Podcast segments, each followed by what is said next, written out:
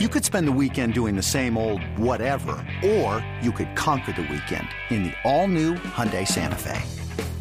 Visit HyundaiUSA.com for more details. Hyundai, there's joy in every journey.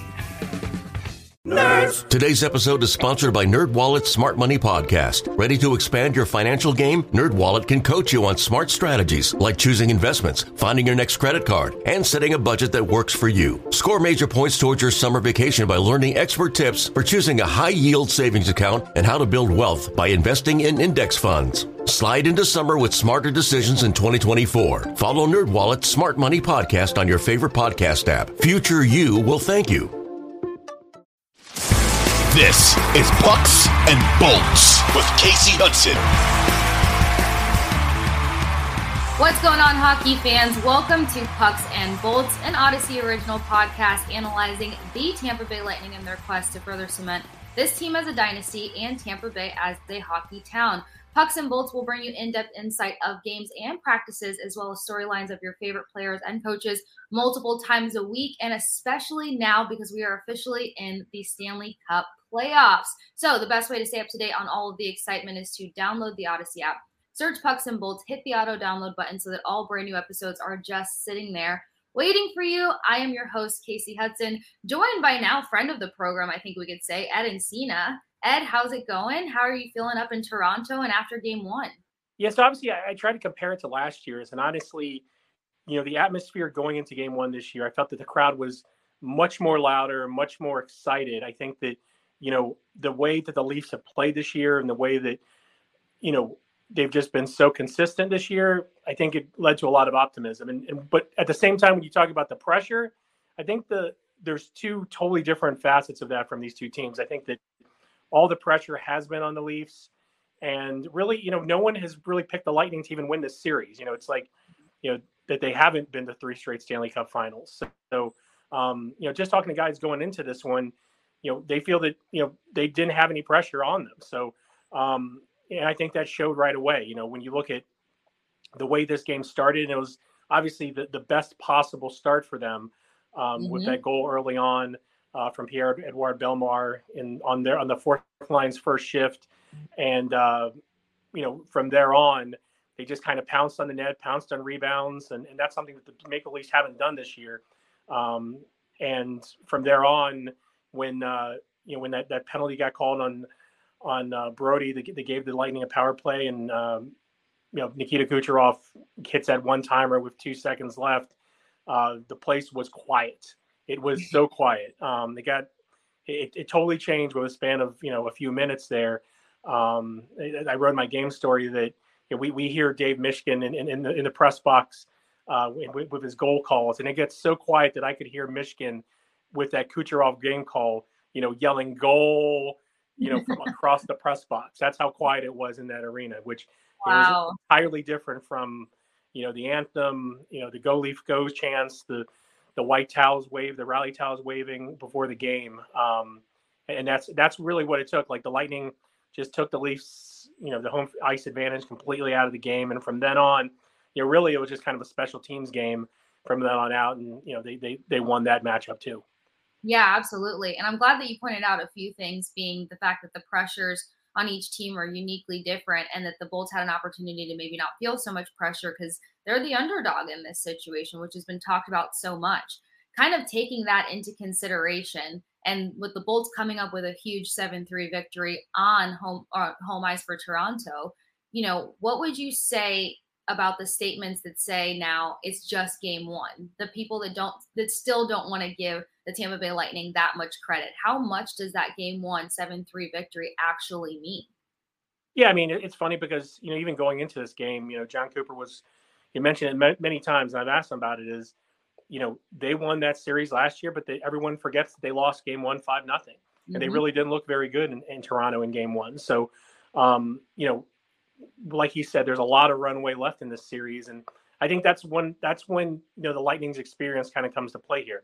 You know, they know how to win, you know, postseason series, yep. and they know that because they know it's not just one game. They know it's you know the Toronto's going to come out there in game two and make adjustments to them, and and that's what you know has made this team so great in the postseason is the game to game adjustments that they've been able to make. You know, they know that you know Samsonov, if, if he starts in net, he's not going to have that kind of game again. You know that, um, you know that, you know they're going to be, uh, you know, protecting the middle of the ice better. You know they're going to be concentrating on certain things that they didn't do in game one to improve in game two. So, um, but th- but that's really what makes the Lightning so good at this time of the year is that, you know, they they, they can, you know, anticipate those things. You know, the the we always talk. You know, they always talk about the regular season being this dress rehearsal, you know, this 81 mm-hmm. game dress rehearsal.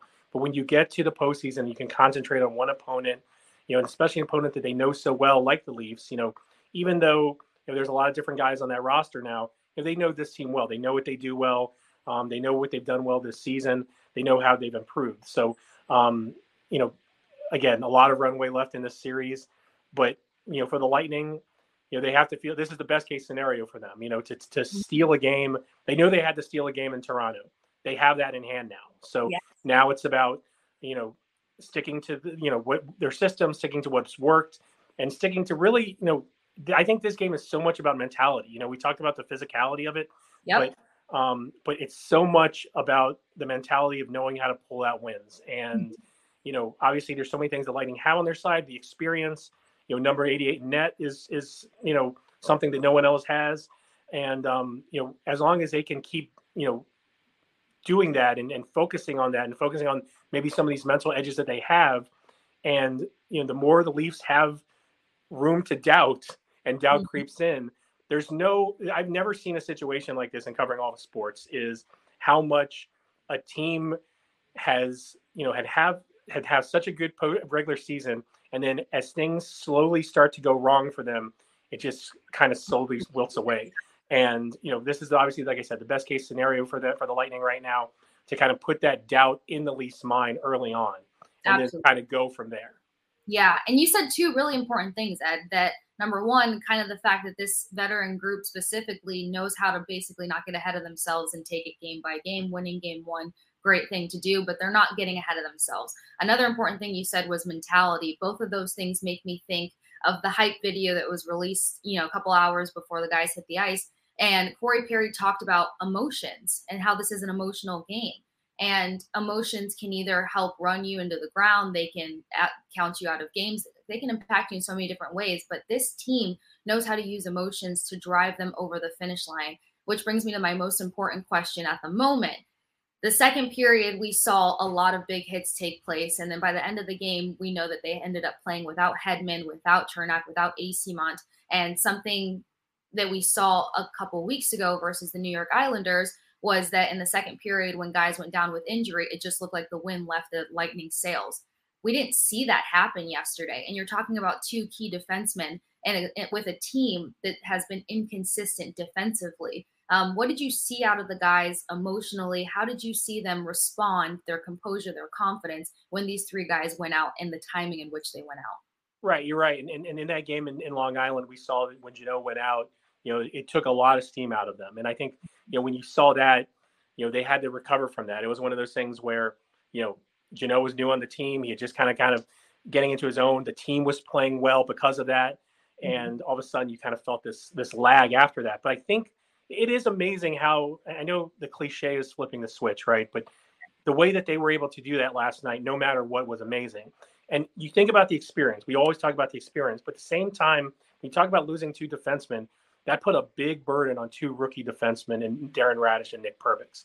And both of those guys played extremely well down the stretch in, in big minutes in big time. You know, Darren Raddysh, you know, a Toronto guy, you know, playing in his first NHL postseason game, you know 29 years old he's been through three organizations and he's waited for this his whole life you know then all of a sudden you know victor hedman goes out all of a sudden he's running the second power play unit all yeah. of a sudden he's getting you know big time minutes on the penalty kill you know when you saw nick perbix you know the, the, the one thing about these guys and maybe it's taught to them in in in in syracuse you know both of those guys are experienced guys they're not both of them are, are older than mikhail sergachev know? I know. but but but you know, so they've played in big games. You know, Nick Perbix played in the Olympics. You know, he's played in college hockey, big games in in the Final Four. So, you know, but these guys, I one of the things I was most impressed with that, you know, really people probably won't talk about because they really don't watch the Lightning outside of us in Tampa Bay, um, mm-hmm. is how those guys really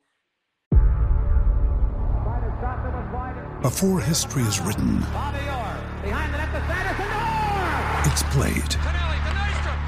Before it's frozen in time, it's fought one shift at a time. Before it's etched in silver, it's carved in ice. What happens next will last forever. The Stanley Cup Final on ABC and ESPN Plus begins Saturday.